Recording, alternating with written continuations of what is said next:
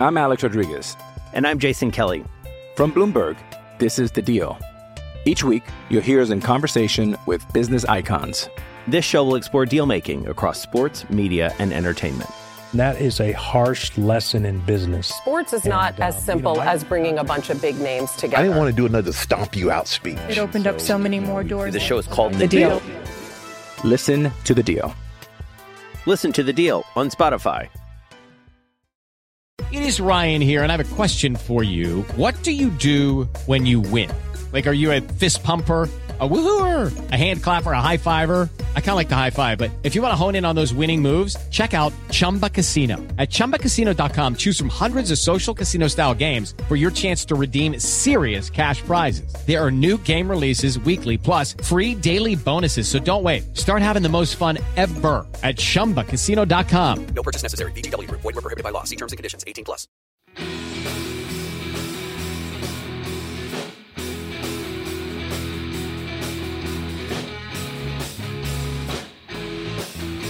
Welcome to United Hour, your one stop shop for all things Manchester United. I'm your host, Nik. I'm Imran. Right, I'm Ed. Yeah, second time round that works out. And uh, welcome to our season preview podcast. Uh, I hope you listened to our couple of pre-season shows. We're only we're recording this on uh, what day are we? Tuesday? Are we Wednesday? What are we? Wednesday, It's Wednesday. Wednesday. Yeah, yeah. Look, summer holidays we're in, uh, dealing with childcare and all sorts. So I don't know what day it is, but yeah, we're a few days from the start of the season. That is what is important. Our pre-season matches are all over. We're kicking off on Sunday against uh, Brighton. I will be there. Will you be there, Imran? Yep. I am looking forward to it. Yeah, well, look, that is what we're going to talk about. What are your season expectations? How are we feeling about the season ahead? You know, the transfer window isn't closed, but I think at this point it's a valid time to talk about how we've kind of done in the window, seeing as this is the actual squad we are going to be kicking off the season with. Uh, there's other kind of bits and bobs that we will chat about over here. There's some kind of changes in coaching and stuff like that. But uh, before we totally kick off, I did want to give a big shout out to England Lionesses, who obviously won Euro 22 over there. And yeah, look, we say it's finally come home. Yeah, all those years of hurt coming to an end. I don't know how much you guys had kept a kind of eye on this stuff. Did you watch all of the women's Euros, Imran? I watched all of England's games and then would catch whenever it was on. I just put on. I just put it on because I always put football on. But I watched every uh, England game. Fair enough. How about Ed? Were you watching, keeping an eye on it? I was keeping an eye, but I never got a chance to watch it until the final for shame. Um, I'd have liked to have done, but I just yeah, timings and stuff. Yeah, yeah, look, fair enough. I do understand that. But yeah, I kind of went all in on this Euros because uh, I've got a young daughter who I've been trying to indoctrinate into football. So I was like, this is the perfect opportunity to try and get her on board. And yeah, actually, I went to the final at Wembley. I took my daughter. I have actually taken to her a couple of matches before, but this is the first one she'll probably actually remember. And she actually loved it. Yeah, I mean, uh, all game I was getting her ready for saying England, Germany, we're not going to win this. We always lose to Germany. It's I was like trying to get her prepared because I was like she is not going to be happy if we come out of here with a loss. But oh, somehow we went in there, and yeah, our ladies did it. And um, yeah, there was three of our Manchester United ladies that were a big part of this team. Uh, Mary Earps is the goalkeeper. Played every, started every game, played every game. Was actually been voted goalie of the tournament.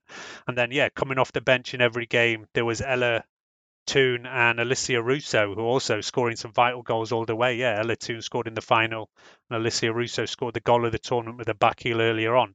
So yeah, women's football is really coming a lot here. We have covered it on a couple of podcasts before, and we definitely will try and cover it more this season. The Women's Super League actually doesn't kick off for another month yet, so we will get somebody on when that's kicking off to give us a bit more of insight into where the women's team are at the moment. But at the moment, with only a few days to go, we're obviously focusing on the men's team. Well, just before we move on to the men, uh, it, it- I think it, it, it's fair to say that United really should capitalise on this Euros and our women's, like, especially Ella Toone and uh, Russo. Like, I think you, the maybe not household names is the right word, but they're definitely like their name. Their names now are out there, and I feel like uh, we should put the, the marketing machine behind them. I mean, Russo's only got a year left on a contract. We should tie her down, whatever. It's time to invest in our women's team. I, mean, it's a drop in the ocean compared to what we put in our men's team, and there's no reason why we can't put that investment in them so that we can rival Arsenal and Chelsea at the top of the WSL. And I think that's that's what we should be doing. Um, I think Russo hasn't put pen to paper on. I think I heard something about like we're a bit worried about our uh, commitment to the game. You know, the investment that we're going to put in that women's side. So it's just, I think it's something that we have to do at the moment. No, absolutely. I think that is the thing that we've talked about it on this podcast before. For anybody who missed the kind of couple of episodes where we have focused on the women's game, but at the moment, Manchester United women are not one of the big kind of English women's teams. We've come fourth a couple of years in a row. You have to come in the top three to be in the Champions League, and that's why maybe the we likes of Alessia out, Russo. We didn't we were close. We yeah. have come close. We're not like that far off, but yes. you know, this team only started in 2018. That's the crazy thing. Uh, it's only a few years in that we've even had a team. So they've come from being like Division Two to Premier League and now trying to break into the top few, which is still currently Arsenal, Chelsea, Manchester City. And uh, yeah, I guess that's why the likes of Alessia Russo want to know whether Manchester United are going to be a team where she can win trophies or not. Uh, and as I say, we will get on somebody who follows that a lot more in a couple of weeks' time, just before that women's season is going on. Um, but yeah, look, we will focus on the men's team over here. We do also have a kind of Dutch expert who is joining us on the show today, Michael Statham from the Oranje Football web, website and podcast who's going to give us some more kind of insight into Erik Ten Hag and some of the Dutch players we've got over there. Um, but look, let's kind of kick off and just say, look, how are we feeling about the season ahead? We've talked about it already a couple of times. I was not on the last podcast, but I know I was saying, look, we've not done that great transfer business so far, but I'm kind of chilled. We've got plenty of time yet. But now we don't have any time.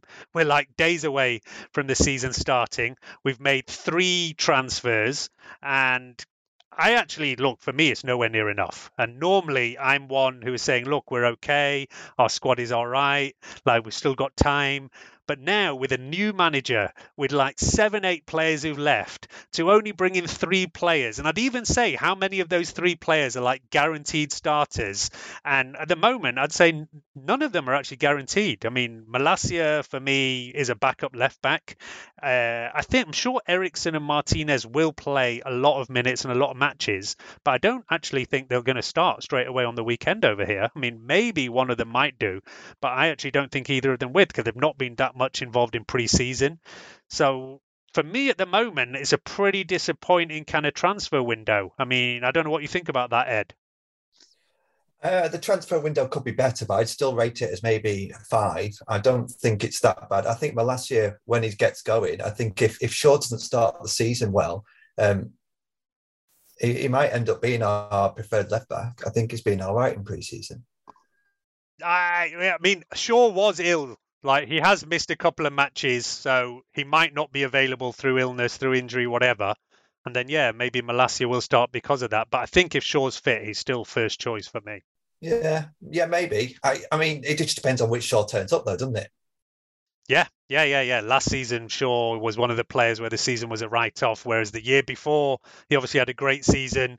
Uh, you know, one of our players of the year was a standout for England as well. But yeah, there's a lot of players were in that camp. Shaw, Maguire, Rashford, where we're all like hoping last season was a write off and we see the players that we saw two years ago. Uh, I mean, Imran, how you been feeling about the transfer window and where we're at so far with a few days to go to our first game? Um, I mean, I, I, agree with you. I think it's been poor. Um, I would rank it about a three out of 10. Um, happy with the pe- I'm, ha- I'm happy with the people who've come in, don't get me wrong. Um, very happy with Eriksen. Martinez, I'm going to trust Ten Hag knows what he's doing there and bringing him in as a left sided centre back. Um, knows the style, good with ball at his feet. Happy with that. Malacia back up left back. Didn't really need one. I guess I'd have happy with. I'd have rather we got a right back than a left back, but if we're still going to get a right back, then fair enough. I just feel like we our squad is currently so deficient in a lot of areas that it just I, I just worry about it. Um, we we currently have more. I put this in the group. We currently have more centre backs at the club than we do players for our attacking midfield right wing, left wing, and striker. I'm I, I don't know how we've got to that situation, but we have. Um, and if two of our four forwards get injured, then I don't know what we're look we're, we're looking pretty dire then.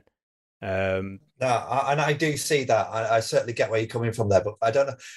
I, I think the way Ten Hag has us playing, or at least has had us playing in pre-season, it might sort of uh, make up for that. Uh, we, we're sort of been getting the ball back higher up the pitch, so it's not been getting as far back as the as it has in previous seasons, and we're we're not sort of defending last ditch as we were.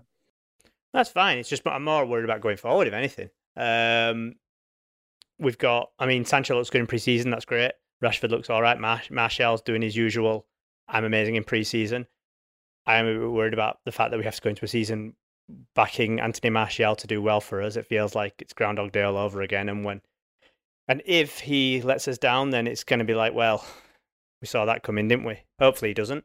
But I mean, it won't be the biggest shock to anyone in the world if Anthony Martial doesn't exactly pull up trees this season, will it? Um, and then ultimately, we haven't got rid of Ronaldo, and I think that's a, another negative point. I think the fact that he's still around is it has to be a negative, uh, and that's dragging on. Yeah, look, the Ronaldo circus has obviously been the big news for the past few weeks, and I don't know. It kind of seemed like he was going to leave, and then it's not really clear what kind of options he has to leave, and whether in the end he has to stay. Whether and he's not that happy about it. But look, he did actually appear in that match against Rayo Vallecano on Sunday. You know, it was kind of weird. We had these two back-to-back games uh, against Atletico Madrid and Rayo Vallecano one day after another. But it kind of gave us a pretty clear idea of where Erik Ten Hag is at. And he basically took his first team and played them against Atletico Madrid. And I'm pretty sure maybe there might be one or two changes, but the team he started in that game, I expect to be starting against Brighton. I mean, Eriksen could come in I do not expect Martinez to come in yet. But yeah, I think the only one who might come in there is Eriksen. And yeah, there is a couple of injury sicknesses that could kind of change. But I think the lineup we saw in that match is most likely to be very, very close to what we see against Brighton. And I mean, that team that played is is basically it's Ole Gunnar Solskjaer's team. Like it's, it's not changed like at all. There's it's McFred. Wild. We're starting another season with McTominay and Freddie midfield. yeah. Yeah. And obviously, there's like mitigating circumstances of that because we're waiting for Frankie De Jong and there's a whole manner of stuff going on today. I, like, who knows what to believe on that anymore. And I get that we're waiting for him, but just the, the, the sheer fact that we are starting the season with Freddie McTominay again is just well, we shouldn't have been starting last season with him. Never mind this season. No, look, like I say, the team is more or less Ole's team. The only major change you'll say is that Dalot is now clearly first choice ahead of Aaron Wan-Bissaka. Whether that's like a massively exciting change, I don't know, but I think maybe we'll say it's like a slight upgrade. Um, but I don't know. Yeah, you know, you you you feel still confident about this team? I mean, you did mention that obviously Erik Ten Hag has brought back some confidence. We started preseason very well, had some good results. The last two, three matches were not as good, but I thought we still played pretty well from the stuff I saw. I mean, I, I must say, I didn't see any of that Vallecano game because it actually clashed with the Women's Euro final that I was at, so I didn't see even one minute of it. Yeah, I mean, I don't take much too much stock in the performances in in preseason, but like the the way in which the team was going about its business mm, was a lot more progressive to what we've seen in the last few few years uh, in terms of players knowing what they're supposed to do and where they're supposed to press and you know put pressure on the ball. The the the, the ball is being pressed further up the pitch than it has been before, and I just I've that gives me more confidence going into the season. Though I, I do get that like we are short on strikers, and you know where we when we're talking about um, having Anthony Elanga in there, I mean he's never considered in the striker sort of argument as to what where who we have cover. So like we definitely probably need to sign someone. And I think it's been said that we are looking at trying to sign a striker. And you know, we, we were talking with Ajax about Anthony, weren't we? Yeah, but that's gone now. Apparently, eighty million. Eighty million.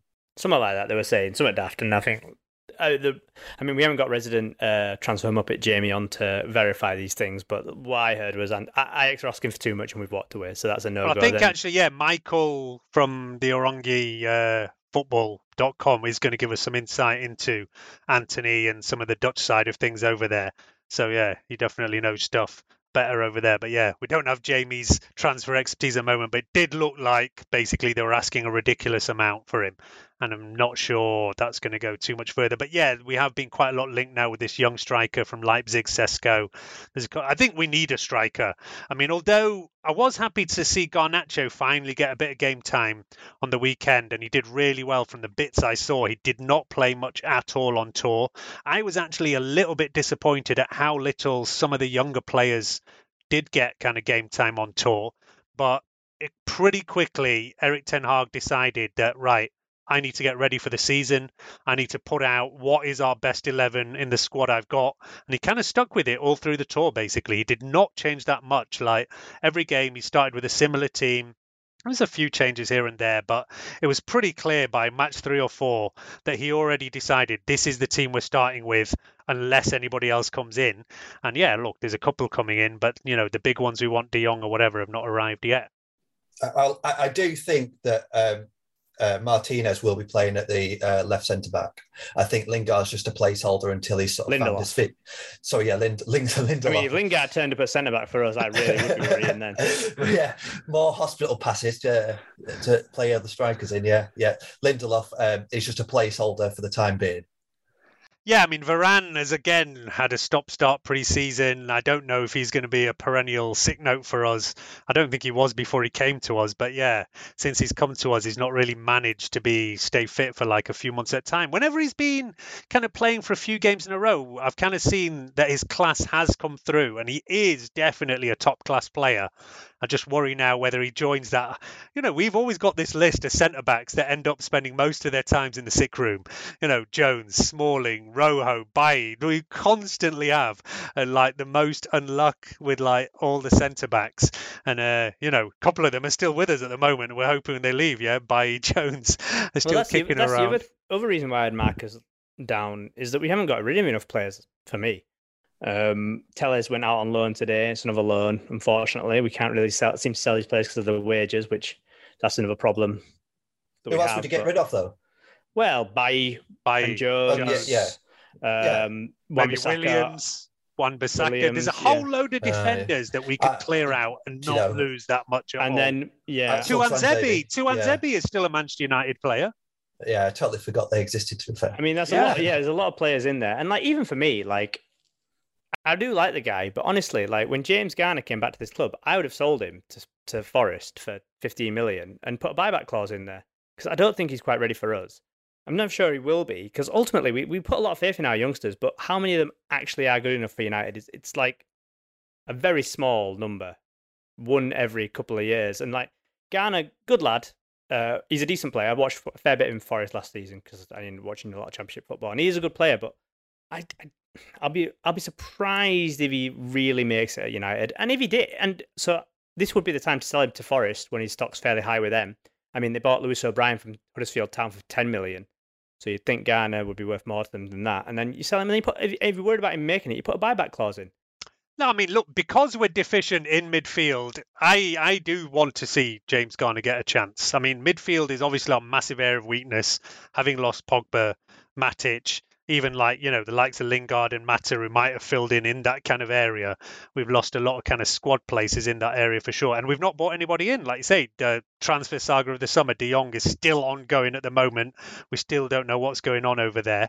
But even But, with uh, De Jong, I feel like we should be buying someone, another centre midfielder on top of him. Like I don't know why it's just De, De Jong. I feel like we've lost we lost Matic and Pogba to starters, and we're going to replace him with one Frankie De Jong. Well, that doesn't make there sense is also like Donny van der Beek who's coming back into Oh, the I mean, squad. he was, but he was there at the beginning of last season. He existed. Yeah, but I mean, the the theory was that under Erik Ten Hag, he will get more of a chance. Mm. He hasn't actually started many of our preseason games, but I do have in front of me right now the list of top ten minutes in preseason. Oh, And what a top ten! yeah, well, I like. I mean, quite obviously, David De Gea is at the top of that list, but you might be surprised. Who is the only player who played in every six of our preseason games? I, I know the answer to this. Oh, I don't. I'm going to guess uh, Lindelof. Ed. Donny van der Beek. Yeah, it is Oh, I actually mean, Donny van der Beek. didn't? Yeah, even though up. like it was mostly from the bench. Uh, he did start in that Rayo Vallecano, but even though it's mostly of the bench, he was the only player who featured in every game, and he has got the joint second highest minutes in pre-season. So you you know from kind of looking at, I didn't watch all our pre-season matches because a lot of them were at like work time or whatever, mm. and kind of watched highlights. But if you looked at starting lineups, it looked like Ten Hag was not that interested in Donny van der Beek, whereas a lot of people thought, okay, Ten Hag is finally going to unlock the talent that we've been missing for the past couple of years. But he actually, like I said, is actually joint first in outfield players of how many minutes he's played in preseason, along with Diogo Dalot, Victor Lindelof, Bruno Fernandes, Fred, and Marcus Rashford. So they're like the kind of is that six? Yeah, six players who played the most minutes. And then after that, you've got Anthony Martial, Harry Maguire, and Tyrell Malacia. So that's the kind of 10 who've played the most minutes in preseason. I mean, some of that, like I say, is due more to like sickness, injury. Luke Shaw has not been available for every single game over there. But yeah, that, that kind of, you know, points more or less to the team that's going to be starting. I mean, Jadon Sancho also missed a couple of games. If he's fit, he'll definitely be starting. But uh, apart from that, you know, this looks more or less what a lineup's going to be. I, I've said this to Ed and I say I feel like this is the season where we actually finally say, yeah, Van der Beek's a bit rubbish. But um, hopefully I'm wrong. But that's just just my gut feeling is that yeah, we'll, we'll at the end of the season we'll think, well, yeah, he's he's not that great. But uh, yeah, I don't think it could go either way. I, th- I think that probably the evidence is there that he's probably not cut out for us, but I'm happy to give him one more chance. Oh yeah, he definitely deserves a shot because he never really had one with us, but just not, not I'm not convinced. Uh, oh, I think he probably will just be like more of a squad player. I think he'll play a lot from the bench, but I actually don't think he's going to be a starting player for us even under Ten Hag. Um, so yeah, we'll see how that goes from there. Well, uh, against Atletico, he came in for um, Bruno and Eriksen sort of sat in the midfield more because I think that's what he did for Brentford as well, didn't he? He, he played as a number eight, deeper. really. Yeah. Yeah. He was, was number eight, not not not not like a holding midfielder or anything, but he definitely. But then I think mm. I'm pretty sure Brentford had a proper holder. Don't yeah. get me wrong on that. I don't watch that many Brentford, many Brentford games. Someone can yeah. correct me. No, like from what I've seen in preseason, Ten Hag has gone for two kind of systems, and one is our traditional, what we played under Ole, what we eventually played under Rangnick when he gave up with his own style of football, was the four-two-three-one, and he's gone with McFred. But then, yeah, sometimes he has then played with one kind of holder, and it's been Fred, and then played two in front of him. So it's either Van der Beek and Bruno or Van der Beek and Eriksen who are kind of playing more like double number eight. And that has, maybe we'll see a bit more of that uh, in especially home matches against easier teams on paper. Hopefully, we will not see like two number sixes and it'll be more like two number eights. But I guess, you know, this weekend will be the first we'll really get confirmation of that. Um, but look, I want to just get quickly from both of you a kind of prediction of where you think we're going to finish this season because we are also going to add in some predictions from some of the rest of the United Hour crew who've recorded their kind of ideas of where we're at. So just before we go to a break, I want you both to throw out where do you think we're going to finish this season? Imran. I mean, the problem, the problem, the big problem with this question is our squad could look so different in four weeks' time that it could be complete. We could have, we could have another striker, a right back, no, look, I will. Then, I will then... revisit it when the transfer window's so, closed. I mean, but, based look, the season starting, squad, I would worry. The season um, is because... starting in a few days' time, so we've got well, to give a prediction now. Well, out of the rest of the top six, you could argue that we have strengthened the least out of the rest of those squads. Obviously, Arsenal have been throwing money around. Spurs have brought in everyone apparently. Chelsea, Chelsea haven't, but they're trying to buy everyone and their dads at this point, and City, City and Liverpool obviously made their big signing. So, I mean, I feel like we're way behind, obviously, in Liverpool. I worry that Arsenal have kind of got ahead of us, but then I do believe Arteta's an absolute numpty. So, I mean, I still see us just outside of that top four. It's hard. So what, I, you saying be, fifth, or you saying say, fifth? All right, fifth, sixth, fifth, sixth. All right, it's difficult Ed, to see us Ed, breaking in. Where, where you at, Ed? Quite the confident third. Yeah. Who's who's ahead of us and who's behind us? Uh, City, Liverpool ahead of us, and then uh, everyone else is behind. Even Conte Spurs. Uh, yeah. All right, Ed's going for the optimistic. Normally, I'm very optimistic going into seasons. I am not that, like I said, I am not happy at all. I cannot believe that the season is starting and we've only brought in three players, given that, like I say, seven, eight players have left. Uh, you know, a new manager was in. We were supposed to have this new kind of era in our boardroom, in the transfer kind of network who is sorting out our deals and they've just not done the business at all. I mean, all right, there is still a month. We I still do expect that we will bring in another two, three players. Uh, we've obviously gone all in and been waiting for De Jong and it hasn't happened at all, which has caused a lot of problems. At the moment, I am not confident of us finishing top four, and I think that is probably the first time I've ever said that on this podcast. I am telling you right now, that is the first time you've ever said that on your podcast. I'm pretty sure you were saying we'd finish top four in March last year. yeah, yeah. Uh, look, as I say, I'm not happy about this window at all. Even though, as I say, I think Erik Ten Hag is doing good work. I think there is some confidence back in players like Martial, like Rashford, but we definitely need two, even three more players in before the close of this window. And if we get them, and I'm talking about players who are pushing for starting, not squad players, then yeah, I definitely think we can get towards that third kind of fourth you're talking about, Ed. As it stands, I really cannot say that we're going any higher than fifth either. And right now, today, if this was our squad, I would have to say that fifth place is where we're at. I still do expect we will get more players in, and we'll revisit it when the transfer window closes. But yeah, as I say, I am I, I'm not happy about our business at this point, and I think Erik Ten Hag has been really failed by what was supposed to be a kind of new era of Arnold, Murtough, and whatever. Um, and yeah, look, they've still got a few weeks to sort it out, but at the moment, I'm not happy about it. I did actually put a bet on with a friend of mine always that we would finish top four. I've actually tried to worm out of that bet in the past few days, but he's not allowed me to. So I am already all in on United top four. Uh, as I say, we will add in over here some other kind of views from the rest of the United Hour crew. And apart from that, we're going to go for a quick break and we will see you on the other side of that.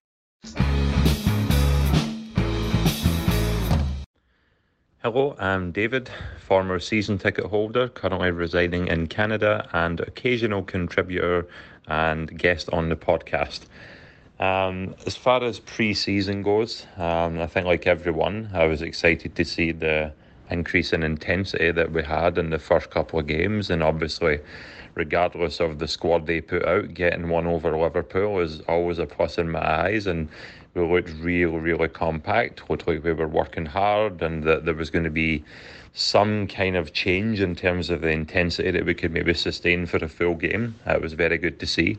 Um, obviously, one of the, the huge positives from pre-season was that Tony Martial seems to have come back from Sevilla, a different player, and long may that continue because if he performs anything like he is probably capable of, then it fills a hole for us in terms of having to go out and sign another attacking player.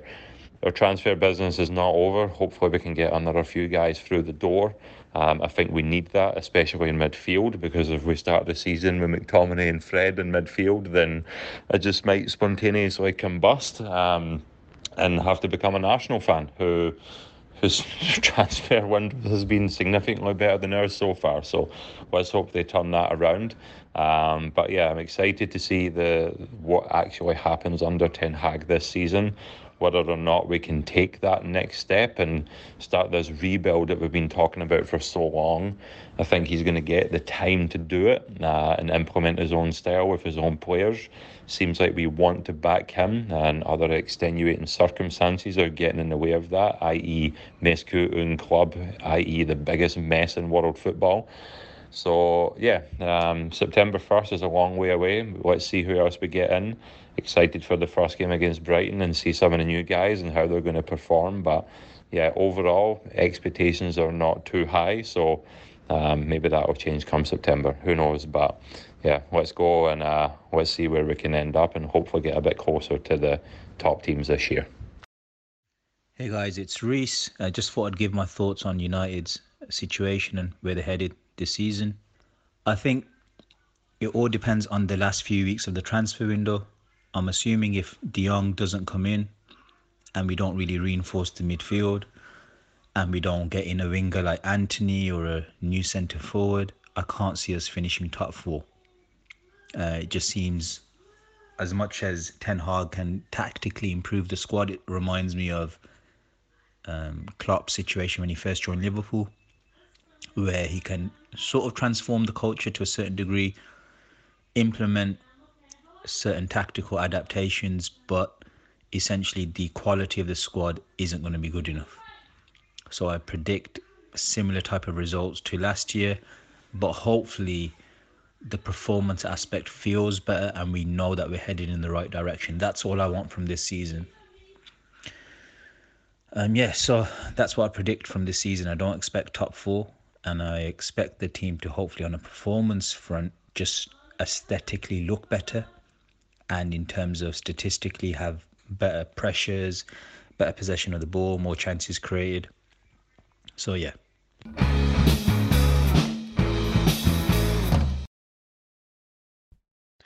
Welcome back. And at this point, I'm going to introduce our guest of the show, Michael Statham from footballoranje.com. They have a podcast, they've got a Twitter. Do go and follow them.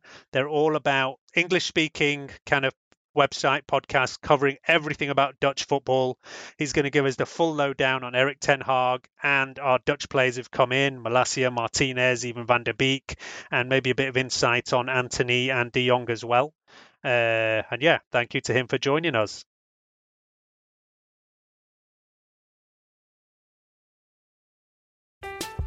I'm Alex Rodriguez. And I'm Jason Kelly. From Bloomberg, this is The Deal. Each week, you'll hear us in conversation with business icons.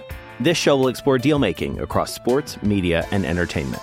That is a harsh lesson in business. Sports is not And, as simple you know, I- as bringing a bunch of big names together. I didn't want to do another stomp you out speech. It opened up so many more doors. The show is called The The Deal. Deal. Listen to the deal. Listen to The Deal on Spotify.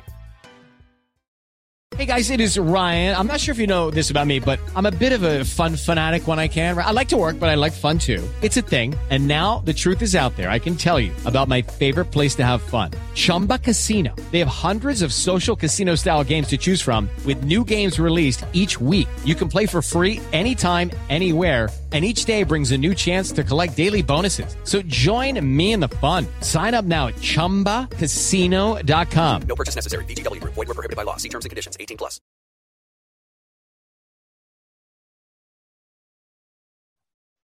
Pleased to welcome Michael Statham to the podcast. Hello, Michael. Hi, thanks for having me. No problem. So, Michael is from the footballoranje.com website and podcast. Did I pronounce that right? Yeah, very good, very good. Got your All right. English and Dutch words stuck together. yeah, yeah, yeah. So yeah, the number one English language website for everything Dutch football. So yeah, do go and check that out. And obviously, we've got a full Dutch revolution going on at Manchester United right now. Uh, the manager Erik Ten Hag, and he's brought in a couple of players with them. So yeah, I wanted to kind of hear. Let look, let's start with the manager, Erik Ten Hag. I'm sure he's somebody you've been following and know well. Uh, did you expect that he would end up in the Premier League? And do you think his kind of style is suited to the Premier League? Yeah, like we we were watching from a long time on Football Oranje, um, and we were just so impressed with him, the way that he was able to be. We he came. I think it's a good start. First of all, we're talking about his past and how he how he got there. He worked with Bayern Munich second team. He managed FC Utrecht. Um, so he's he's had he's had this sort of upbringing, ready to be the Ajax manager. And he, he when he first started, it, he wasn't it wasn't. I don't think doing the best that he could have been. I, I think he was he was learning lots along the way. But eventually, you, could see that he was putting in place all of these things he's learned from Guardiola. Um, so those time those years he had in charge of Ajax, like he he was he developed massively, and now he's ready for this kind of challenge.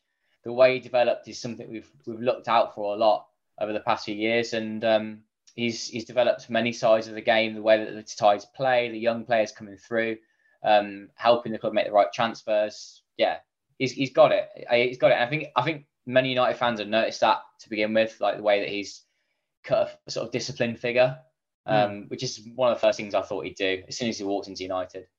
It is something we needed, and it is quite a change. You know, we've come from kind of Ole Gunnar Solskjaer, and of course we did have Ralf Rangnick in the middle, but Ole was always kind of a friend of the squad, tried to be everybody's mate and keep a good kind of team atmosphere yeah. there. Whereas, yeah, you do see straight away a different kind of style, a different kind of just yeah voice coming from Ten Hag, and uh, you know we've obviously looked into him a bit, and I hear he's a bit of a control freak. He's done little kind of changes that are not expected. You know, he's moved things like our home kind of dugout, which has been there for decades. He's moved it to the other side, just small light changes over there, uh, and you know, it just shows what kind of level of detail he's going into over there. Um, I mean, how would you kind of define his style if you're going about what is his tactical style? Um, you know, it's something we've kind of lacked, and everybody said under Ole, what was our style? Nobody was sure, and I'm kind of thinking, you know, he has a bit more of a kind of philosophy and a more defined style of football. He does. It's it's a read a lot of what Guardiola was trying to achieve at Bayern Munich because Ten Hag worked with him a lot. Um, it's very attacking. He'll he'll never have his side sit back and defending games. Um, he was actually criticised in, the past for being a bit too attacking, and mm-hmm. he would mm-hmm. have all of these players going forward and only leave sort of two defenders back or three defenders back, and then they get ripped apart in the counter attack from on occasion. That was one of his weaknesses with Ajax. I think he needs to tweak, tweak that a lot sooner than than his final season in charge. So he, he would use the wing backs. He would I would I would absolutely load the midfield and getting players in around the box. The biggest thing for him though was he was a freak about getting getting really into the game and his intelligence of how can he move the players like chess pieces so that they can open up space for each other. Mm-hmm. Uh, the things that he was really kind of tasked himself with figure out um, yeah, he's some, somewhat of, of a. He's just so obsessed with the game. I think is way of putting it. Yeah, that is something that's come out very clearly. I mean, I'd also listened myself to one of kind of Steve McClaren's podcasts where before he took our coaching job, where he was talking about Erik Ten Hag, and that was the big thing he went into the kind of level of detail, control freak, how he looks into every little part over there. So yeah, really interested to see. I mean, we've already had a kind of taste of it in pre-season here that started really well, but although in the last few matches hasn't gone as well, we kind of had a win and a loss just over the weekend over here. But yeah, look, that's just pre-season season. It's more interesting about the style of play and how players are getting up to speed. Uh, I mean, on top of that, he's taken full control of our kind of transfer side of things. Uh, our whole scouting team was sacked. He's basically quite clearly said, look, I want my own players in, regardless of what anybody else at the club says. And we've already seen, you know, two signings have come in, Tyrell Malacia and Lisandro Martinez we may still they were still being linked as well with Frenkie De Jong, also Antony. But I mean, look, let's talk about the two that are kind of confirmed in over here. The first one who came in through the door was Tyrell Malacia, who I, to be honest, did not know much about. I mean, I know he'd made his Dutch debut kind of recently. Uh, I mean, I don't know if you expected him to be making that step up from Dutch football to the Premier League already. When you mentioned those two players there, the one that I knew was more ready was um, Martinez. Hmm. Malacia very good player, but when you you, th- you think about the top of the English game at Manchester United, and it's difficult to say because obviously Man United have factored the last few years, but you, they, they're a team that want to be winning the Premier League, they're all challenging for it, and I'm not sure Malacia is, quite ready for that. I want him to go out and prove me wrong. Um, love Dutch football, I love Dutch talents coming through, and I also watch the national team as well.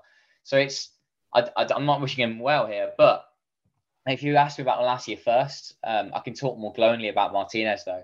Malacia is someone who at Feyenoord broke through quite quite young, um, and and he played a number of seasons there with Feyenoord, being a regular left back.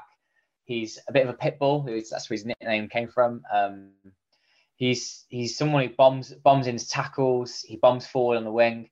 He's not like super good at his crossing or um, one of his small weaknesses is that he's on the back post winning the headers as a fullback. You know, it's a little tricky for him. But he has loads of pluses to his game. He's someone who fly, as I said, flies to his tackles, and he's very quick and he's very nimble at getting around. And if he's dribbling, he'll he'll do a little trick and that's try and get away from people. These kind of things you'll you'll see from straight away. Um, Martinez, yeah, um, I spoke about him actually in Sky Sports News the other day, and and Martinez, I think I think he surprised a lot of people with how he can be so small but actually be so physical and win headers. Yeah, a lot has Um, been made about his size coming into that. like a physical Yeah, Premier League and everything. it? But uh, look, I'm no, I'm not worried about that. You know, I'm sure, and that's the thing. Obviously, the manager knows him very well, and that is the big thing there. Uh, although on the past we've not had the best of luck with Argentinian players, we've had quite a few come and go over the time, from Heinze to Tevez, and some of them did well, but they all kind of left under a cloud for one reason or other. Di Maria as well. So I'm hoping he can buck the trend. He only just made his debut for us literally yesterday, and yeah, he looked very assured. But yeah, you think he's the one who is more ready for this kind of Premier League step up? Yeah, five foot nine, but he's so physical, and the way he leans his arm out to win headers, you, you wouldn't know how, how tall he was really. Um, yeah, he's he's exceptional on the ball. He he's got one some of the best stats uh, in the Eredivisie, not just the Eredivisie, but when compared to defenders from the top five leagues as well, for pass completion, for progressive dribbles forward, for progressive passes forward. Um, he's in the sort of top top five percent for all of those categories, and I think top one percent for his passing. Um, the, the, he, he's incredible on the ball. I think it's something that I, know you want to ask about De Jong, but it's something that he can bring somewhat as well. The way that he can start start building the play from deep. Um, headers wise, he's won 70% of his headers in the Eredivisie last season, 61% of them in the Champions League. So you know he, he, can, he knows what he's doing. Um, he's very physical, and when I interviewed uh, Joel Piroe, who people might know as the Swansea striker now, he was playing for PSV at the time, and Martinez was playing for Ajax. And Pideau uh, spoke to me about how he was the best defender he ever played against because he was so physical and he would leave in little elbows. He would talk about something in your ear and he'd just be trying to be off putting. Um, and, and that's what kind of sets him apart. I know Martinez has always spoken about to the United fans about this, how he has this fighting spirit. He'll, he'll do it. He does it every game for his family, um, that kind of thing. And that all comes across in the way that he's he, he's sort of do or die attitude. When, when there's that last ball and he's got to get his foot out there, he will do his absolute utmost to, to get to stretch out a leg or to get something off the line. Uh, there's a video I was doing the rounds of him winning a header on, on the goal line, and he, he got the he flipped the ball off the line onto the post, and it just it was it was such a good goal line clearance. Yeah, I think he's I think he's great. I think he's one of the best players come from the Eredivisie in, in um, a little while defensively. Um, and, and I wish I wish him all the best. I think Yeah, that's a great. sign if you know. Yeah, yeah, I'm excited to see him. I mean, he is going to have a battle on his hands. Obviously, we've got Harry Maguire, Varane. There is also even, you know, Lindelof over there. So yeah, he's going to have a kind of battle to get in the team. But I do expect him to get a lot of minutes. Malacia, as you say, I think he's maybe more of a squad player. We've not played a huge amount for him. I think if Luke Yeah. Shaw is fit, he will still be first choice for us. But at least Malacia can I kind agree. of push him there, and maybe you know, in a couple of years' time, develop into something. Uh, I mean, we've already got one Dutch player who's been there for a couple of seasons now, not had the best of times, Donny van der Beek. Uh, had you been surprised at kind of the lack of game time he's had since he's come into the English game? Uh, I mean, I think now with Ten Hag coming in, a lot of people are expecting him to have more of a chance. Although in pre-season, he's not actually still started that many games and has mostly been coming in from the bench. Uh, so yeah, it will be interesting to see how his fortunes change under his own manager. But did you expect more from him coming into the Premier League? I did, but then I suppose the way that most English teams play is that playing Van der Beek as a ten doesn't really work in the English system because it's you need someone who's been quite physical and um, or, or obviously he's a bit of a goal getter, isn't he? He's he's he's a great link up player, but I think the United kept wanting to play him deeper, and it that didn't really play to his strengths. What what what he did so well, at Ajax was playing to ten, um, being a great foil for the striker and getting important goals in in in the bigger matches because he he's so good with his feet. Um, but I think, as I say, the English game is a lot of, a lot of crossing and um, it's very physical inside the box. I think that doesn't really suit Van der Beek's game. Um, that's why it doesn't surprise me now. But obviously, at the time when he first signed, I was like, yes, brilliant. He, he can mold his game into something amazing, a little like Rafael, Rafael van der Vaart did with Spurs and became something of a hero.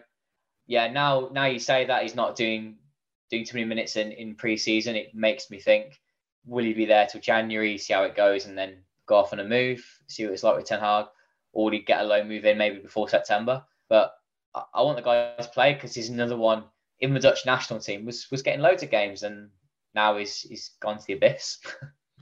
Yeah, no, I mean, I do think his better games for us have actually been when he's played more around kind of number eight than number 10. Uh, his biggest issue is that Bruno Fernandes is pretty locked in for us in that number 10 position. Whereas yeah, our he's more. a great player, isn't he? So how can you blame him? That's the thing. The stats are difficult to argue with for Bruno. Um, I mean, he's a different kind of player. He's kind of safer, rotates the ball more. Bruno tends to take more risks and go for that kind of Hollywood pass and seems to come off for him more often than not. So they're very different kind of players.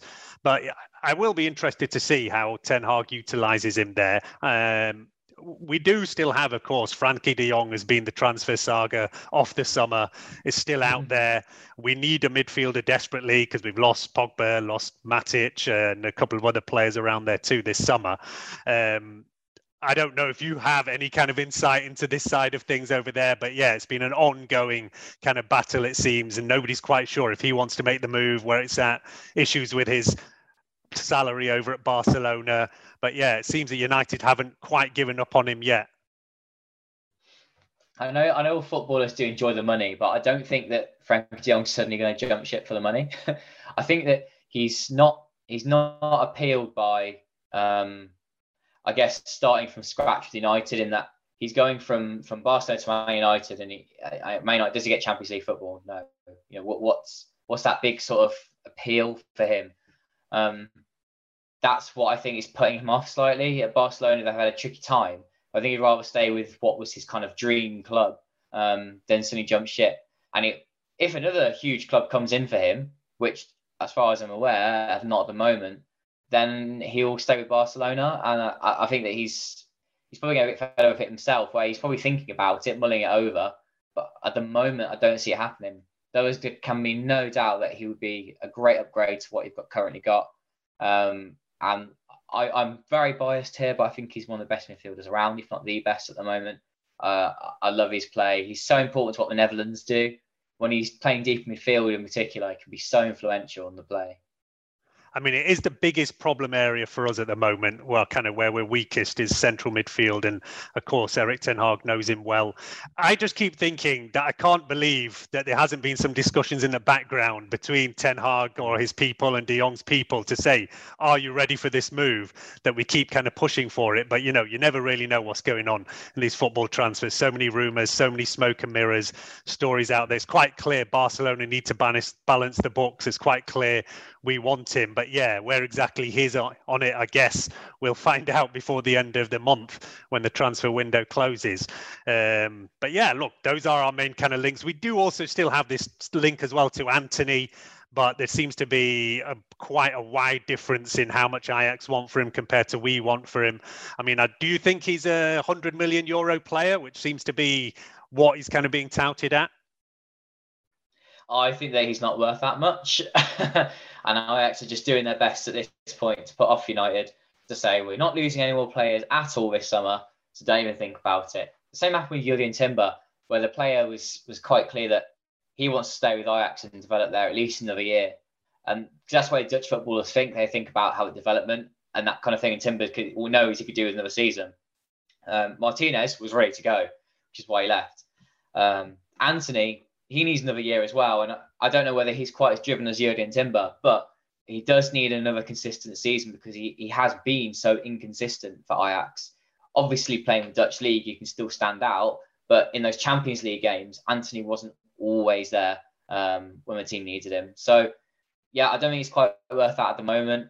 He's quite scattergood anyway. I'm not sure that he do so well at United at the moment. I mean, if a couple of years' time, if he improves his game further, yeah, it could be an outrageous player, but not yet. Fair enough. Yeah, it does sound around the way that, you know, if you can pick up somebody like that around 50 million, you might take a punt on him, but at like 100, it seems way too much. Uh, so yeah. we'll see from there. I mean, yeah, I think, look, thank you very much for coming and joining us and giving us this kind of perspective from the Dutch side of things. Uh, we may try and get you on later in the season to see how things have worked out for some of these players and all over there. Uh, if you want to shout out again your website and your Twitter so people can follow you over there. Yeah, yeah. So my name's Michael Statham. Um, you can find me on Twitter at Eredivisie Mike. Um, but I also you can find Football Oranje on Twitter as well. Football and then orange, but replace the G with a J, and you've got us. We do Dutch football in the English language. So if you don't speak Dutch, don't worry, everything's in English. Um, we cover Dutch league, the Dutch national team. Um, we just recently interviewed uh, interviewed Joel Pereira for um, Football Oranje. So if you know the old United goalkeeper, come watch the interview. Yeah, we did retweet that on the United Hour Twitter, so you can check out that interview over there. And we will make sure to link up all your socials on ours there. But yeah, thank you very much, Michael, for joining us. And yeah, we'll try and get in touch with you later in the season to see how the Dutch Revolution is going. Cheers. I've got a good hope that it will go well in, in future. And Ten Hag is a great coach. We're looking forward to it. I hope it's right. Like I say, it's fifth time lucky for us in managers since Ferguson, and we're still waiting for the one. So hopefully he is the one. Thanks, Michael.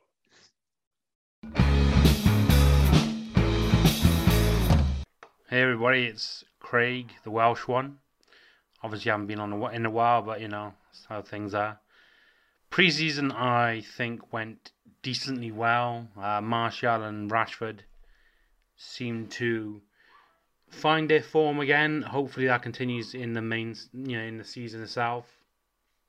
Uh, my expectations though are low. um, I'm like I'm thinking four to six uh, at best because the the transfers we made aren't exactly inspiring. I mean, Eriksen is great, uh, but I just I think we need a lot more than we've got. Um, we we definitely need better midfielders and another striker because if someone is injured, we're kind of fucked, to be honest. So I'm kind of not got lofty expectations this season. Um, I hope Ten Hag does well, but I just it's going to be difficult with the squad we've got, and especially with uh, the prima donna uh, making all the drama about him constantly. I think that's to fuck things up majorly with him staying. I just I, I, I just think there'll be a war between him and Ten Hag, and it'll fuck the season up in a big way because you'll be forced to, you know, play him by higher ups or something, and uh, we'll be left with a striker up front who can't move more than ten yards without bloody crying for the ball. So, I mean, hopefully I'm wrong. Hopefully we do a lot better than I think. Um, so yeah, those are my thoughts, and uh, yeah. That's it. Thank you. Bye. Hello, uh, this is Ushwin here, uh, coming to you to talk about what you can expect from United this season. Uh, to be quite honest, I am as undecided on this season as I maybe have ever been. Uh, I think they have every chance to finish top four, but they also could finish as low as sixth or maybe even seventh. Uh, there's still a lot of business that they need to get done. Uh, very short in the attacking areas, very short in midfield. Um, I do like what I have seen so far from Erik Ten Hag as far as uh, how the team is playing in terms of build up and possession. Um, I think that we're going to get a lot more attacking play from the fullbacks, um, and not just in terms of direct assist contributions, but just positionally where they are stationed at when we're in possession. But um, yeah, I, I, think ultimately this falls on the board and whether they can deliver some of the targets that uh, Ten Hag clearly wants. Um, we don't know what's going to happen with the De Jong situation. We don't know if we're going to get another forward, be it Antony or recent bizarre links to Ziyech. Um, but we do need numbers up there.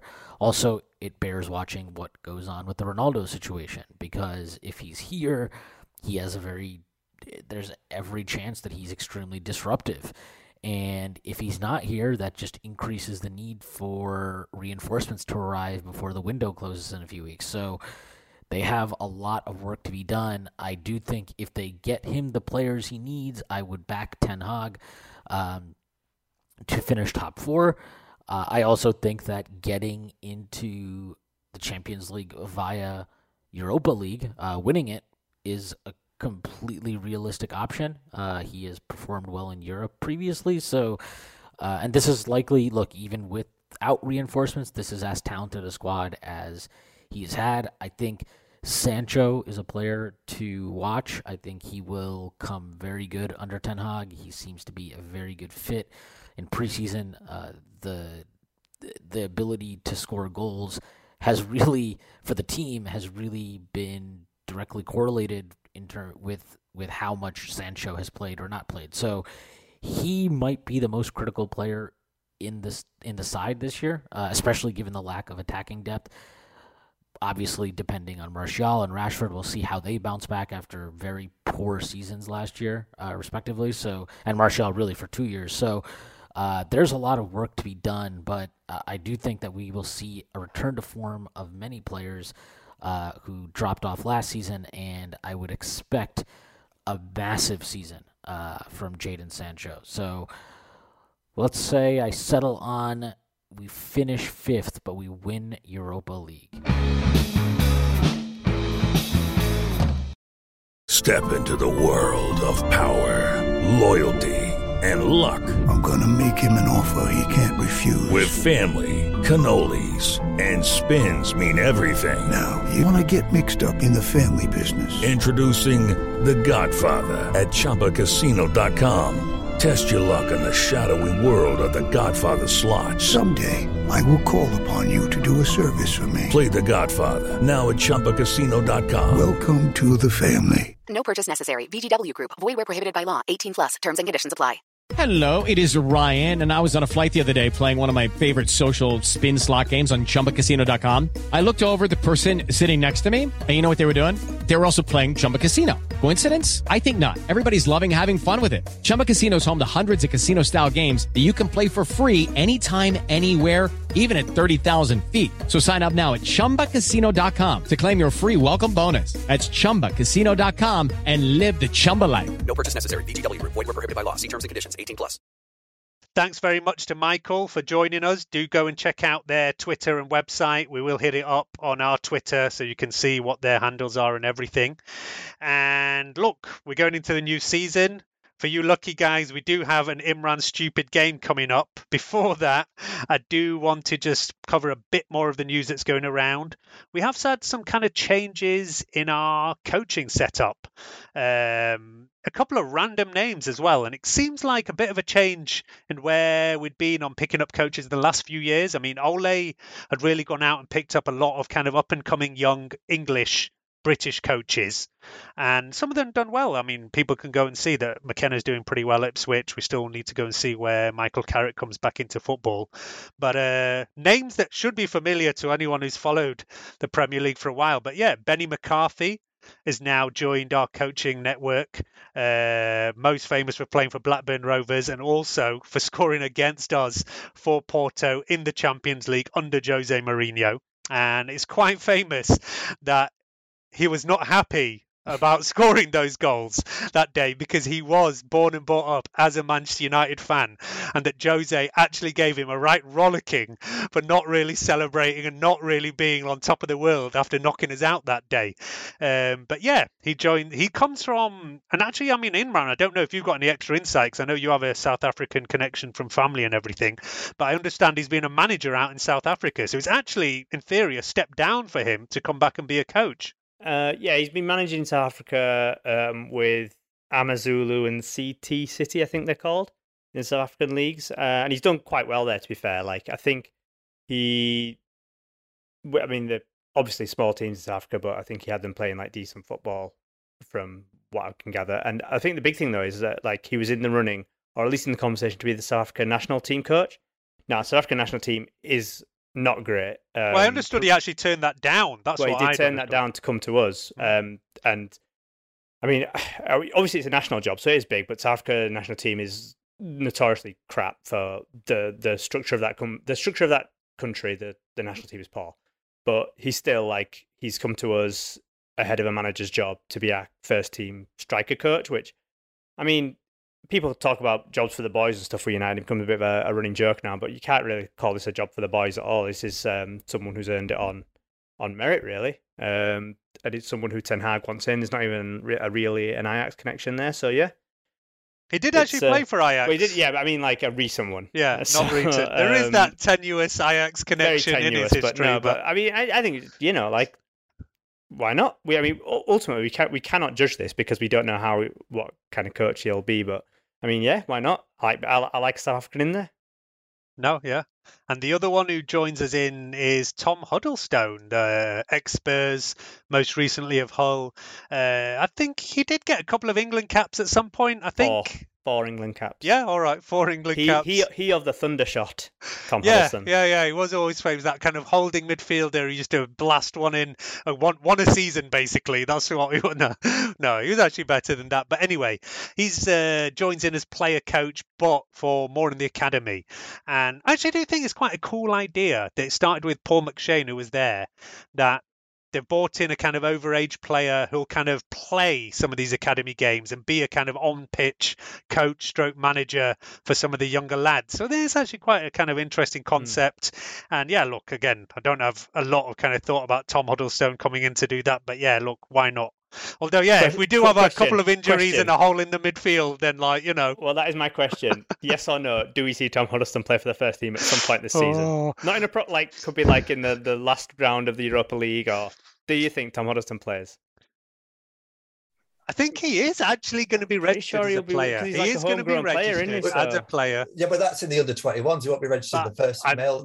I think you're still just registered in general as a Oh, Manchester yeah. United player. Yeah, I think he will actually be registered. I mean, I don't know the ins and outs. I outs don't know of the ins and outs either, but all I'm Ah. saying is, game six of the Europa League when we are No, in, and we've got Because- an away, and we've got an away game in Kazakhstan.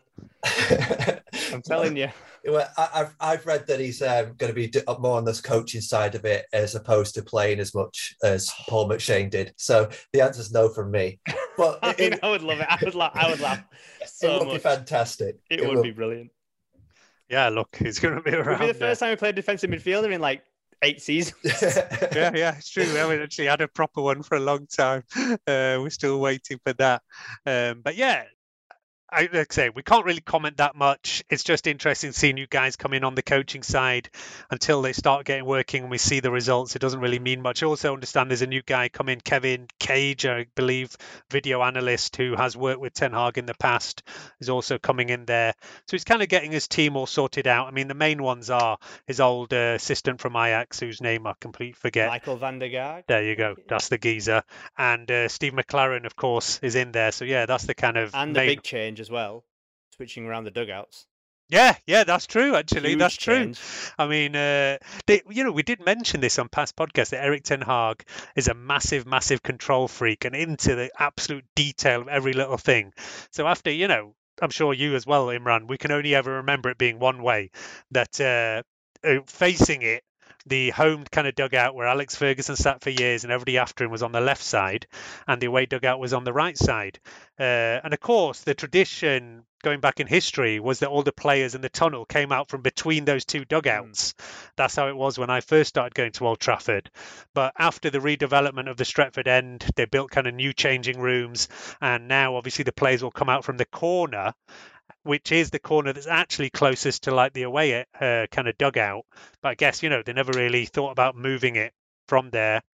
In a way, you know, it is kind of logical maybe that, com- and also the away end would now be closer to what is the away dugout as well. So from that side of things, it does also make sense. Uh, it I'm just does. waiting for the. I'm just waiting for the first person to go to the wrong dugout. Yeah, who's it going to be? hilarity will ensue. What's the bet? Say, what's the bets on who's going to be? I do say, yeah, Donny van der Beek spent a lot of time on the subs bench. Maybe he's going to be the one who's too used to sitting over there.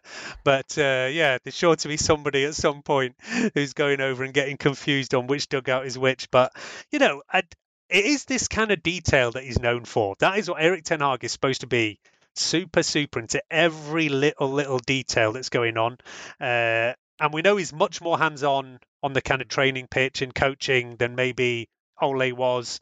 Uh, you know, Ole left a lot of things to McKenna, to Carrick, and was more like the guy who was picking the team, whereas Ten Hag is definitely on there. And there's also a lot of talk more about the kind of discipline side of things. And this, of course, goes back to Ronaldo. I mean, I don't know if you've seen the comments today that have come from the kind of Dutch interview where Erik Ten Hag has made it pretty clear that he was not happy that Ronaldo left the ground early after making his debut under him on Sunday.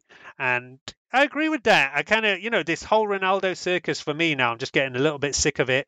Uh, in a way, Can I can I just interject? It, to be fair, it wasn't just Ronaldo. It wasn't just Ronaldo. There was other players. I- I'm Yeah. pretty sure Dalot was one of them but as well. Dalot, Dalot did was one not of play them. in this game. right? That's he true. Was Yeah, in the no. stands. He was Oh, not the- in the squad. He was like came from the stands. Ronaldo played, was then substituted.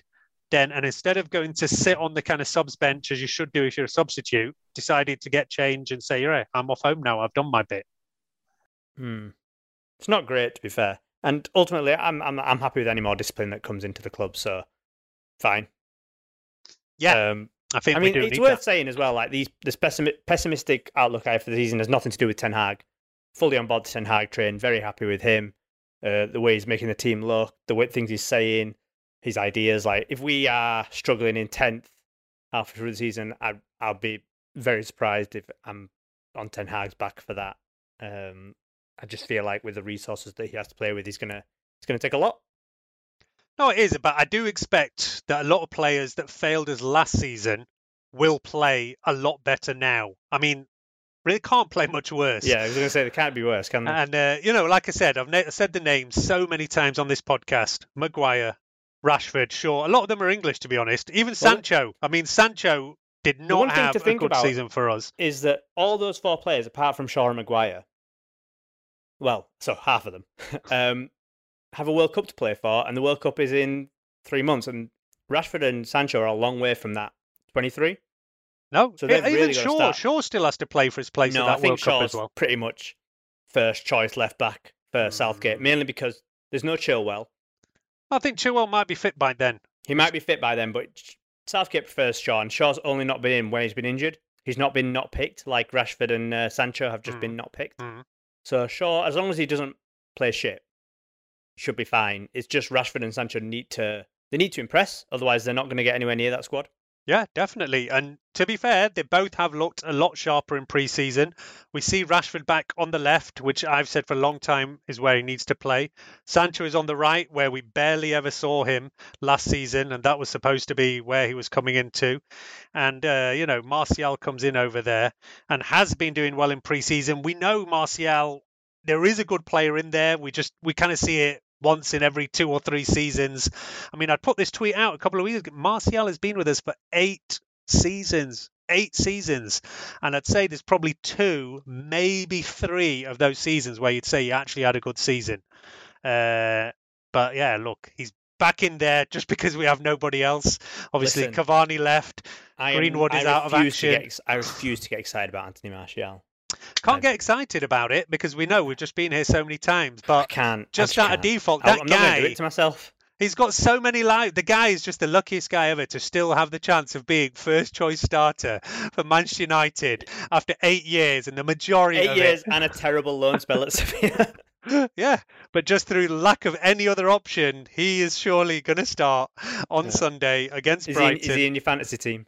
I, I I've not properly done my fantasy team yet. And by the way, um, we will. We should have already done it on this podcast, but we're not actually ready with it. But yeah, I'm sure everybody who's doing fantasy football will have their teams ready. On the next podcast, I will give out the code for the United Hour Podcast League. And we'll put it on Twitter and stuff as well. Uh, No, we won't put it on Twitter. You have to listen to this Oh, okay, podcast fair enough. to You join. to this podcast. Uh, yeah, you have to listen to this podcast to join our fantasy football league. I'm not putting this on Twitter. there- there is a prize up for grabs. So Yeah, yeah, we gave out a prize last year. It was FPL Matthew, who ended up being like what I call a semi-pro fantasy football guy who came in from Red Cafe, and he got a very nice set of coasters over there. But uh, on the next show, I will give the league, and uh, even if you're not in it at the start, it's fine. You can still join a league later in the season. So as long as your team is set up, you will be able to join the United Hour Fantasy Premier League um, league when we set it up, which we still haven't done, but we will do it, and we'll put out the code on the next show. Um, but yeah, look, I think that's around where we're at at the moment. I think we will round this off to get the season going with what everybody looks forward to an Imran stupid game. Uh, I lost last time to Com. I was incredibly disappointed. I there was that. like, uh, t- you know, it should be my area as well, geography and countries. And there was even like two places I'd been to that I even forgot what countries they were in. That's how poor I did last time. So yeah, Ed, you're you up for the challenge this time? Well, no, but we'll try. Uh, have I done one of these before? I think I have. I think I've done one. You've definitely, I think you, uh, you've definitely done at least one at some point. Yeah. Well, but I've played along though. I've played along. as as everyone will do, because now it's time for Imran Stupid Game. Wonderful game of football in which Manchester United have won convincingly. But it was a breathtaking match, absolutely brilliant. Shocking. I am. I am disgusted with it. Hello, yes, welcome to Imran Stupid Game. Um, there is a title for this game, uh, but I can't say it because it's also the first question. So after the first question, I'll say what the title of this game is. Okay. Um, basically, it's a very simple game. I'm going to read you a quote from the great man, Sir Alex Ferguson, because we have a new manager. His name is Ten Hag, and Ten Hag is going to be our new Sir Alex Ferguson, of course. So, what better way to start this new season under this new man who's going to lead us to such heights than relive the glory of our old man who uh, led us to such great heights as well? But not our So- greatest manager because that's Michael Carrick. Oh, obviously, sorry, sorry, Nick. Yeah, it is Michael Carrick. Yeah, sorry, where would we be with Michael Don't forget the Carrick Carrick era. Don't forget the Carrick era. Um, we should probably. Uh, um, I mean, Fer- Fergie is back in the fold. We didn't talk about that in the rig. Maybe we'll talk about it after the pod, after the game. Mm. Sorry, uh, Fergie and Gill being back. But yeah, anyway, on to real things in my stupid game. So I'm going to read you a quote from the great man, and you will tell me who he is talking about. It's a Man United person. And if it's not, I'll say beforehand, this isn't a United person that he's talking about. Uh, Nick, no, Ed, as you are a newcomer to the United, um, to Imran Stupid game, would you like to go first or second? Uh, first, First, right. So who's he talking about? I'm I'm not fucking talking to you. He's a fucking great player. You's a fucking idiots. uh, A very famous quote from Sir Alex Ferguson. That's why this game is called you's a fucking idiots. So yeah, yeah, yeah. Should have gone second. Um, I, I, I sh- sh- is it a specific person? It's a very specific person. Nick knows exactly who it is. I can tell Yeah, you. I don't, oh, you I don't? don't, oh, it's a very famous for Alex I'm surprised. don't, okay. Do you, do you want to take a guess anyway? Uh, I'm, I'm. I'll say it again. I'm not going to do it in a Scottish accent because will complain. Martin Edwards. It's no, it's a player, but Oh right. yeah. I'm. I'm no fucking talking to you. He's a fucking great player. You's a fucking idiots. No. No. Nick, do you know? Uh, I don't know it, but I'm going to throw out Michael Carrick. Incorrect. It's Juan Sebastian Veron. There's a very famous uh, press conference he did. Fair enough. Didn't know it. And Yeah. everyone was fair enough. questioning Juan Veron, and Fergie came out with that wonderful. Uh, like I thought that was an easy one, which Uh, means uh, Ed, how Ed, how on earth did you throw up Martin Edwards as the answer to Uh, that no, because? I thought it was. I thought he was talking to someone about the player, not. I no, no, it's know- about Alright, it's, it's yeah, the game's yeah, about. yeah, yeah, so. All right, I'll Ed- Ed's going to be I'll annoyed now because this second one is a lot easier apparently. Because I thought that was easy. I thought everyone would get that, but Yeah. all right. He was never. The, this is the number two, Nick. He was never a problem until he got married.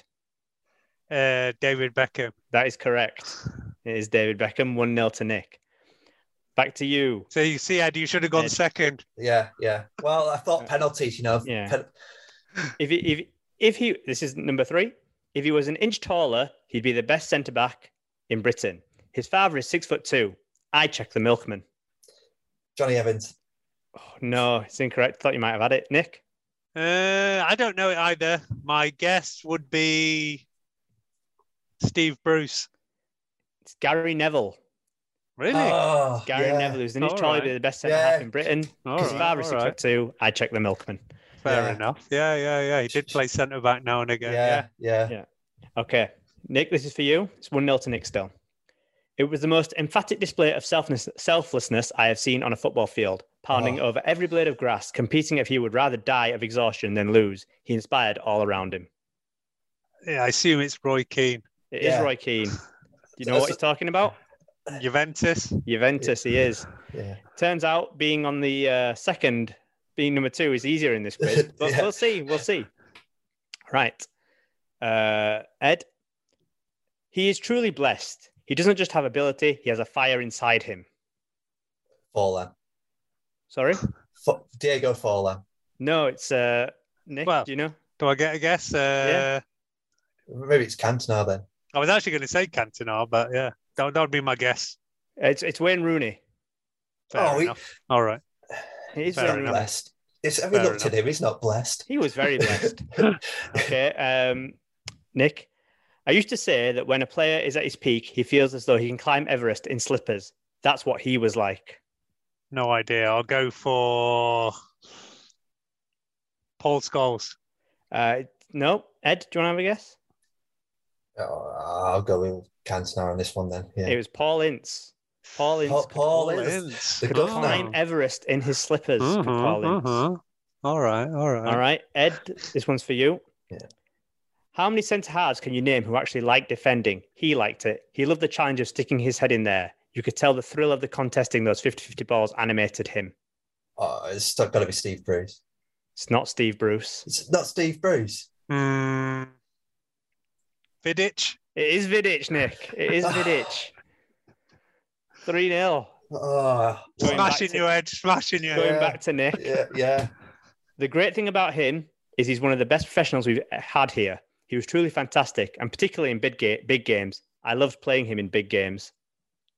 Jason Park. Oh, yeah. Correct. It You is bastard. Ji-sung Park. Oh, he's one of my most favourite players ever. Fantastic stuff. Nick is really showing what a true uh, Imran Stupid Game Pro looks like. Yeah, yeah. It's getting Incredible all the, stuff. all 4 the 0. easy ones. All the easy ones. Right. I got your one as well, Ed. You did get your one as well, Ed.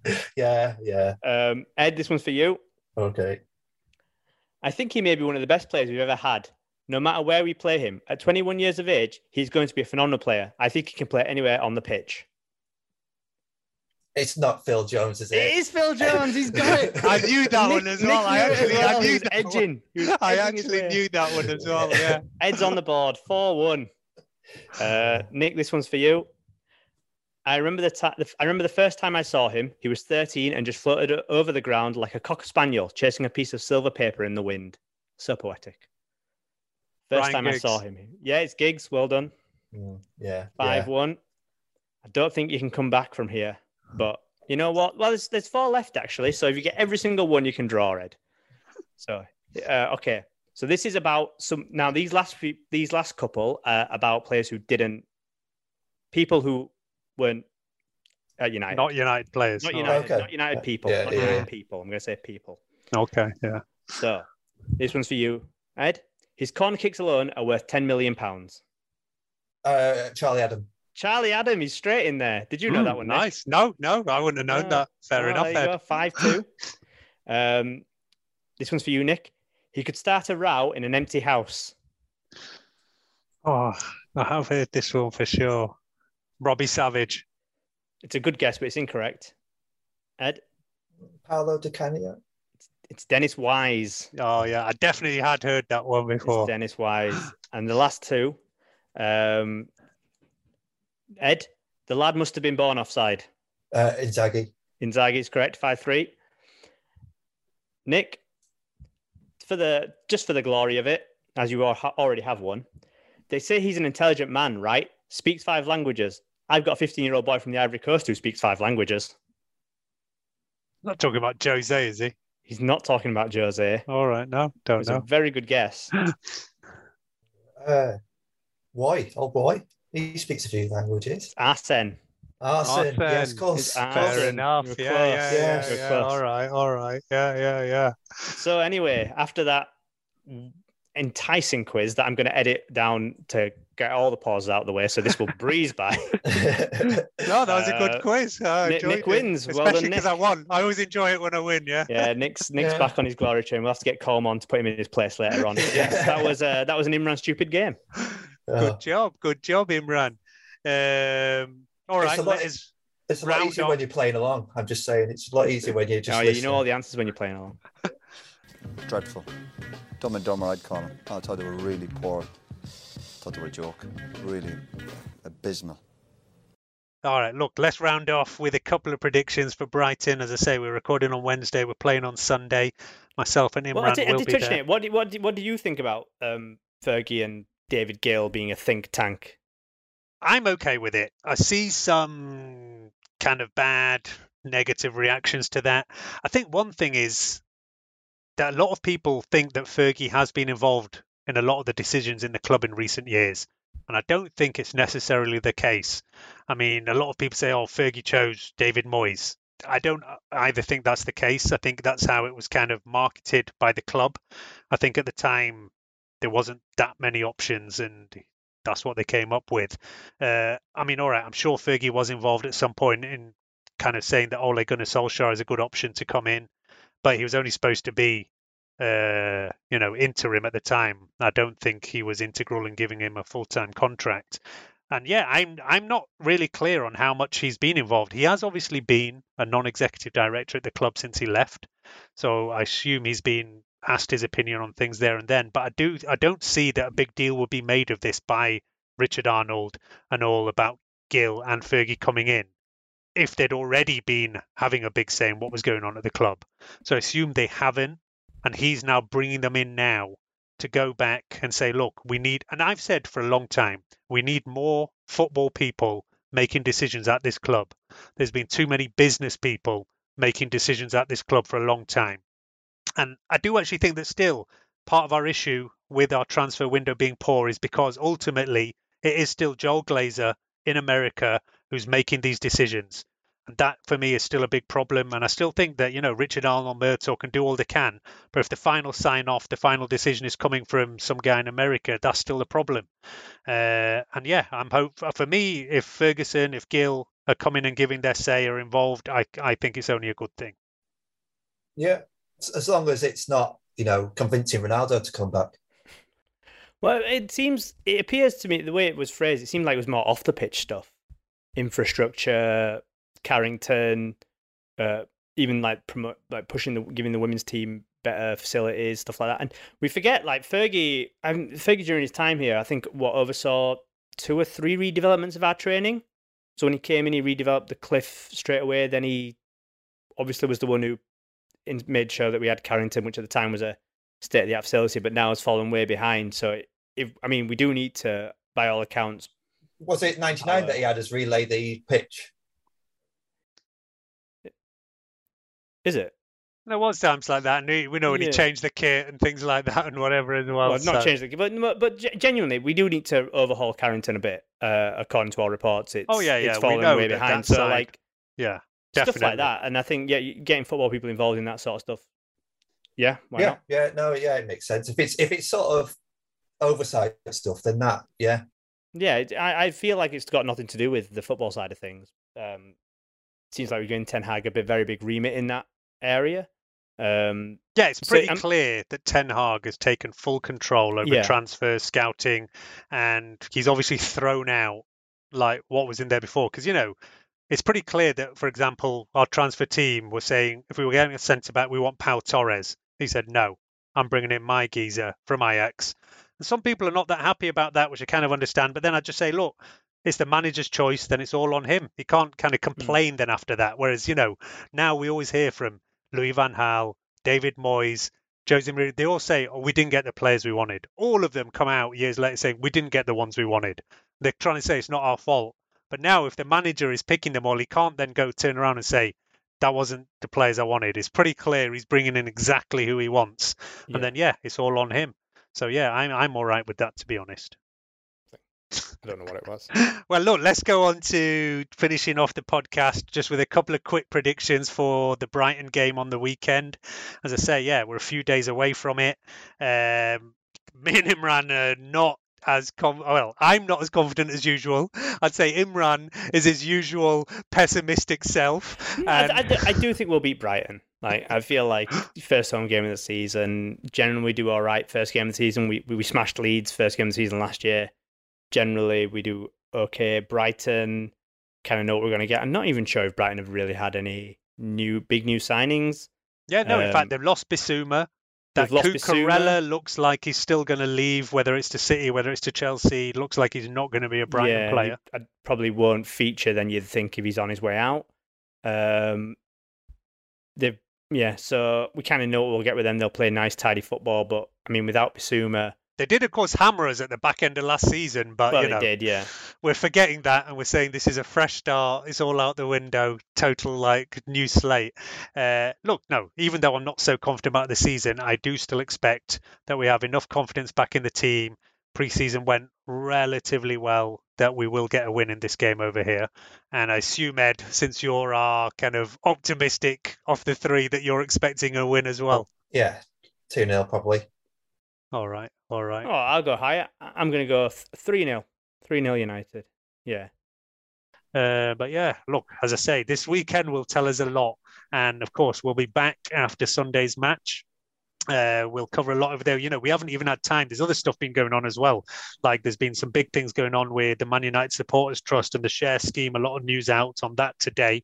But yeah, we will cover this on the next episode, uh, which will come to you after that weekend game over there. But yeah, for now, uh, we will end it over here. Say goodbye to you. Do give us some feedback on. Uh, I think Imran has sorted out some new jingle for us for this season. So yeah, shout out to us what you think about that. Uh, and look, we'll be back next week. And yeah, ready for the season to go. Good night from me. Cheers, guys. Good night. United Hour is part of the Sports Social Network, edited by Imran Laher, and our theme song is by Ancient Feelings. To get in touch, please follow us on Twitter, United underscore hour, or email us at unitedhour at gmail.com.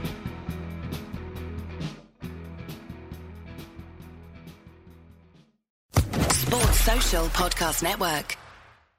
It is Ryan here, and I have a question for you. What do you do when you win? Like, are you a fist pumper?